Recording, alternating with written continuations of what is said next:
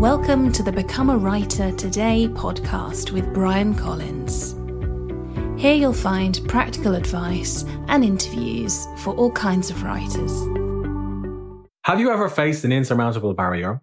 Perhaps you've finished working on a draft of your book and you've got back a lot of critical feedback and you're not sure what to do or how to work your way through it. Or perhaps you're training for a long distance event like a marathon and the first 20 miles have gone okay, but now you just want to stop and the last thing you want to do is to finish the race. Or perhaps you're facing a challenge in work which just leaves you burnt out at the end of the day and with no time for other creative projects. Well, if you're struggling with barriers like these at work or in your personal life or with your creative projects, there's a finished concept or idea that may help you solve that problem. It's called Sisu, and basically this is a concept that means a strength of will, determination, and perseverance. It's a little bit like Stoicism. The Finnish author Joanna Nylund delves into this concept in her excellent book, Sisu, The Finnish Art of Courage, which was published in 2018 and has been translated into many different languages. I recently had the chance to catch up with Joanna, and in this interview, she explains what exactly Sisu is, how this Finnish concept can help you become a better entrepreneur or writer or author, her process for writing the book Sisu, why she uses so many visual elements in her book, and how photography informs her creative work. But I started by asking Joanna how she went about explaining a Finnish concept outside of her native country. Well, basically, what I say in the book is that it's untranslatable using just one word. So I would use several. I would I would describe it as a kind of courage, as resilience, as a kind of tenacity, sort of go go get 'em attitude that you plug into when you come up against a really difficult crisis or or a difficult place in your life. So it, it's a it's a concept that has a lot of different layers. And even in Finland, I think you would find people who understand different things by Sisu, but it's kind of all under that umbrella of of courage and tenacity and resilience. And you describe in the book about how there are three S's in Finland, and Sisu was one of the three S's. Yeah. what What are the other two S's? The other two, if I if I can remember correctly, because there are several different variations on it, but I think it's Sibelius, our famous composer, and then it's uh, Salmiakki, which is this uh, really strange, very black licorice kind of sweet that we absolutely adore, and nobody else really understands. yeah, I haven't, I haven't had it. I don't think you can really find it outside of Finland. It's that unpopular everywhere else. I'll look for it when I'm in Finland. yeah, do that. How, how have people reacted outside of Finland to the concept of Sisu? The reaction has been really, really positive. I mean, I've had the, the, book came out last year, and I've had such a huge amount of feedback from from different countries. It's been translated now into ten languages, and I think a lot of people are just contacting me to ask, you know, what is it, and and how can we use it, and and what do you think about it, and and you know all these things. So as a cultural concept, I think it's kind of spreading, and and it's also been fairly unknown outside of Finland, which is probably one of the reasons why people are now finding it so interesting to discover. So if I've, let's say, started a business and, you know, I'm having trouble with cash flow, for example, or finding customers, how could I use this concept to get around that problem? Well you can apply it sort of it's, it's kind of a life attitude that you would apply to anything pretty much. But i would say you would probably apply it to just you know not giving up trying to, to reach inside yourself for that extra mile you know for that extra tenacity to just keep going and not give up which is i think a quality that you you really do need when you're in business yeah, uh, I suppose another example that would stand out is you know the idea of a, an endurance athlete who perhaps mm-hmm. finds the first ten or fifteen miles of a marathon quite difficult, but then they could use this concept to to complete Absolutely. the marathon. Absolutely, yeah. It's like Sisu is the reserve fuel tank, you know, that you tap into when when all your other strength is gone, basically. Okay, okay. And how did you find writing the book? Uh, like I know, I noticed on your Instagram channel you were saying that you're a photographer as well. So it sounds like you, brought together, you know, some different professional experiences to write this book. Yeah, I suppose, but I think I think mostly I just used my experience as a Finn. I think it was the thing about Sisu is, you know, we we've had it in Finland for like at least 500 years, probably a lot longer, and it's something that is so ingrained in our culture that the regular Finn would never stop to think, what is it and how do I define it and so on. And I was just like that. I, I was using it all the time, and I was using the word in, in conversation and so on, but I, I wasn't really thinking about what all it entailed. So, writing the book, I had to really sit down for the first time and actually think about it for myself. Okay, what are all the different aspects of it, and how, as well, what kind of application does it have in modern life? I mean, in Finland, we find it extremely useful, but but I was also trying to relate it to modern phenomena such as business and integrity and you know being online and all these kinds of more sort of modern aspects and and marry them to this historical concept and how it's served us in the past. And did it take you long to do that, to write the first draft? Not really, no. No, I think I think like I said, a lot of it is kind of just there. You just need to sit down and and think about it. And it was an interesting experience for me as a writer to to write about something that is so close to me culturally and still is quite unexplored because I think I might mention in the book as well that that we in Finland we don't really have any books about Sisu. It's been mm. like extremely it's just something we take for granted. And, and it's only now that it, it's, it's also raising a lot of interest in Finland. And, and my book was translated to Finnish, which is kind of funny because there hasn't been any, any popular science books about Sisu since the 1980s. So there was kind of that need as well. And I've talked about it a lot in Finland, which is a bit odd and funny, but there you go. so, so, so what language did you write the book in originally? English. Oh, in English. Okay, mm-hmm. okay. Yeah. And the book itself is quite colorful. There's lots of pictures and yeah. illustrations and so on. How did you go about creating those, or did you work with a designer? Um, I worked with a, a, designer, and my publisher was kind of in charge of putting together pictures and, and, illustrations, and then just you know asking me, okay, what what do you think about this, and how do we how do we approach this? So it was kind of a teamwork with a, a really talented group of people who, who put together the illustrations. And uh, my publisher, Octopus Books, they're sort of specialized in in illustrated books. And this was, I'm really happy that this turned out to be an illustrated one because I think it gives a lot more sort of gravitas to the the concept this way. Yeah, it feels like a book that kids and young adults could embrace too. Yeah. And also, you know, just people today who are very, you know, our, our attention spans are very short. And I think people are kind of attracted to a book that you can just pick up and, you know, look at. And it's got some interesting pictures on every page and so on. And you can read bits here and there. And you don't have to read it in, in sequence either. So I think it's a it's a good book for the modern human being. and when you were writing the book, did you have a set routine for working on your ideas? Oh, that's an interesting question. Um, yeah, I think I think the first thing I did was just to structure the book to sort of make sure that I had everything planned out what I want to to include and how I want to include it and what I want to say. And then I was basically just using that that structure to sort of put flesh on the bones in a way and that that worked really well for me. Also with illustrated books you have to kind of think about the pictures and illustrations as you go along. So it's quite different from writing another type of book i imagine okay. You have an interesting section about finding your voice in the book. Mm. i was wondering is, is, that something you, you could elaborate on? Are you referring to my personal story of? Yeah uh, well it's a section i think it's around chapter two or chapter three where you are talking about learning how and national communication norms are one thing yeah, yeah, yeah, yeah, absolutely. Yeah.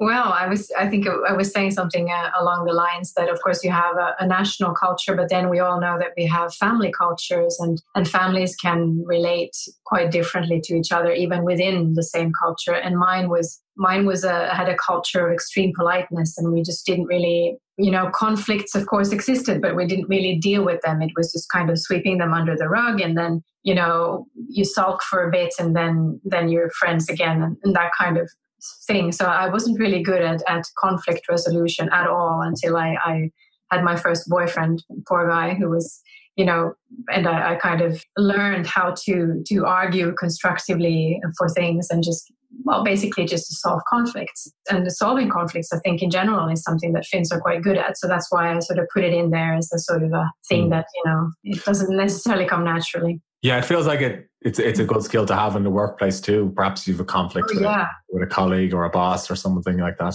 Oh, for sure, definitely, yeah. And how did your work as a photographer influence the way you put together the book? Well, probably in the sense that I, am a visual person. So I'm thinking about how text and, and images go together.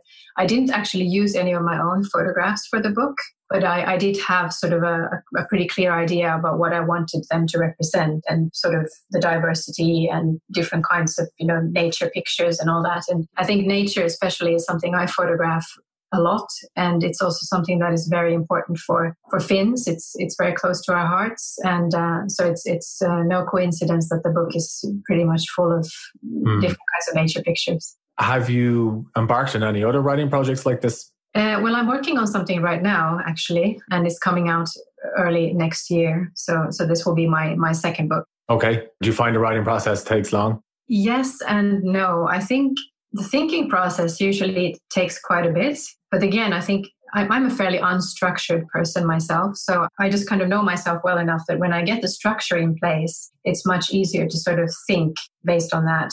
So I think that's the big hurdle. But then actual writing is something I very much enjoy. And provided that I have enough time to do it, it's always a joy to, to do that. So it's a bit of both.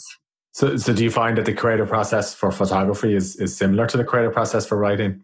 I think with photography, I just, because I don't really, um, I do some journalistic work as a photographer, but aside from that, I don't really have, you know, paying customers. I sort of work more in the fine art photography, trying to develop it as an art form for myself. So, so at the moment, at least, it's very much just a, a joy for me, and I pick my own projects and I decide what I want to do. So I feel very free in it, and and I don't have a lot of constraints. So maybe there, I'm. I think I'm a bit more intuitive than when I'm writing, where I have mm. to be more structured. Yeah, and speaking of structure, what do you think a, an ideal early morning routine should look like for, for somebody who wants to embrace Sisu or even write a book about something like Sisu? An early morning routine. Hmm. Well, or even your early morning routine. Right. well, it's pretty structured. It's pretty much the same, which kind of goes against my sort of natural personality, which is a lot more all over the place. But it's not really where I thrive. It's not really where I can make the most of my gifts and my energy and so on. So I try to provide a good structure for myself and, and have pretty much the same routines like every day. You know, breakfast at the same time, start work at the same time, and put up a few rules for myself. And this is important because I work by myself. So I have to be leading myself in the sense that you know I, I, sort of i don't use social media for instance during the day yeah. i log on at the end of the day because i know that if i if i get going down that road you know i'm not going to be able to to actually do what i have set out to do so i think setting up a target for every day work wise is something that is really essential for me yeah, that's that, that's interesting because your Instagram channel is, is fairly active and as a photographer, you know, that, that that's mm. understandable. So, so yeah. like, I was just curious, you talked there about a target what will be some examples of a target that, that you would set or even that somebody listening you know might be creative right yeah. Well i think do, doing creative things is perhaps even more dangerous too because you can so easily just kind of go off on a tangent and not not sort of accomplish things. And still i think if your idea and notion is to be moving forward with your work or, or just even just to to develop your skills i think it's it's really really important to have some goals and even if it's just for yourself and i think that's that's the part where it gets dangerous because you might easily feel that i'm just doing this for me at this stage so it's not so important. It doesn't really matter how I, I do it. But i think it does. I think having this kind of like certain part goals at least that you have that you want to accomplish this by this time and so on can be really vital to your development in your creative field and also with the whole aspect of discipline like i said i think creative people are usually not the most disciplined at least what i've found so that can be a challenge as well i don't know if that answers your question but it does it does okay. and, and towards the end of the book you actually talk about how you wondered if you were the right person to write this book and i think yeah. that's a, common belief that many writers have when they embark on a project so sure. how did you you know get over that limiting self-belief or how, how did you decide you know i'm going to write it anyway well, I, I wrote the book sort of knowing that Sisu is this kind of, you know, also partly this kind of daredevil character trait, you know, that mountaineers and these adventurers, that's kind of the, the image that a lot of people conjure up when they hear the word Sisu. And, and I, of course, didn't, you know, see essential as well i think to the message of the book is that it's it's not something that is the prerogative of only of people who want to climb mount everest you know? It's it's something that every person has and every person can can utilize and it doesn't have to be it doesn't have to be sort of outwardly big. It can be big for you you know to reach a goal and for instance or to overcome some kind of challenge in your personal life. I mean, we all have our own mountains to climb, and I think that's that's basically the the thing that convinced me that I am as you know as suitable for writing this book as anybody else would be. So I answered my own question that way. I like that. I like that. Know when it came to, I suppose, marketing and selling the book, you know, it's it's an unusual title. and concept, you know, to explain to an English audience. So yeah. how did you go about promoting the book? Well, I, I, had a lot of help from my publisher. So they kind of took the reins at that stage and arranged, you know, for lots of different interviews for me and and kind of I suppose also banking on the fact that that these these Nordic phenomena they they get quite a lot of traction and and it's it's always interesting, especially I think to a UK and Great Britain audience to to uh, to explore a new Nordic thing and a new mm. Nordic phenomenon. So I think I think I was kind of standing on the shoulders of giants in, in a sense because you had hygge, you know, the Danish word for you know how to make yourself happy. Yeah. The simplified yeah. way and and lagom came out just before me and and all these things so i think it was easy in that sense that it's kind of a you know it, it was a good time for for that kind of book to come out but of course i've tried to i've done a, a, little bit of marketing myself as well but but not that much actually because my publishers were so great in just setting things up for me so i just basically said yes to everything you know every interview every every yeah, contact yeah. Uh, so and that that was a good decision and who has the book resonated most with, or is there any particular type of people that have been in touch with you about the book? Yeah, there's been lots of different kinds of people, but I think one thing they probably have in common is that it's people who are interested in. It's a bit of a, a double edged sword for me because I don't necessarily want to label it as a self help book, but I, I realize that it kind of is because it's very practical and it's about how to improve your life. So obviously, it is a self help book. And I think that's quite a big segment of my readership is, is people who read self-help books and who kind of want to know, okay, this is a new thing. What's in it for me? How can I make the most of it? Is this my thing? You know, and they might have already tried a couple of other lifestyle trends and and now they're willing to try this one. So i would say that that's definitely in this kind of pop psychology vein you know that's one segment. But then i've also been contacted by quite a lot of athletes and and people who are professionals uh, at a high level in business and and in sports and who are kind of looking to milk their performance for for just that bit more that you know those extra seconds or something and and thinking that well maybe this mindset is something that i could get into so Did you have any tips for those people in business who contacted you? Uh, yeah, well, I, I, I have some stuff in my book which I think kind of explains how how Finns uh, use Sisu in uh, in in business life and in negotiations and so on. So I was kind of referring them to that. Hmm. But basically, it's just you know our culture is a very straightforward one, and it's a very much uh, sort of a we like to do things more than we like to speak, and I think that's something that's useful to know as well if, if you're trying to create a business deal with a Finn. also, otherwise, I think uh, in business, Sisu is really applicable because it can it can give you that sort of extra push to be clear and concise about your message and, and also to not give up at the first sign of trouble or resistance basically from from from the other partner. Yeah. Yeah, it kind of reminded me of uh, Stoicism, some of the ideas yeah. in the book.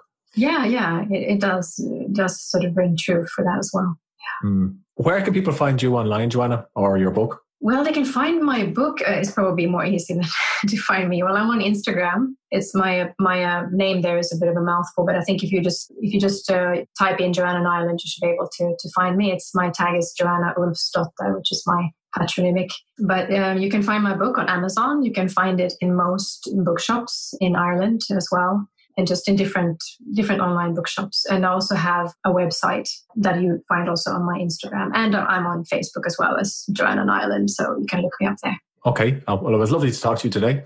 Yes, thank you so much. It was really nice to be on your podcast slash interview. Yeah, yeah. Uh, t- thanks again, Joanna. I hope you enjoyed this podcast episode. If you did, please leave a rating on the iTunes store. And if you want to accomplish more with your writing, please visit becomeawritertoday.com forward slash join and I'll send you a free email course. Thanks for listening.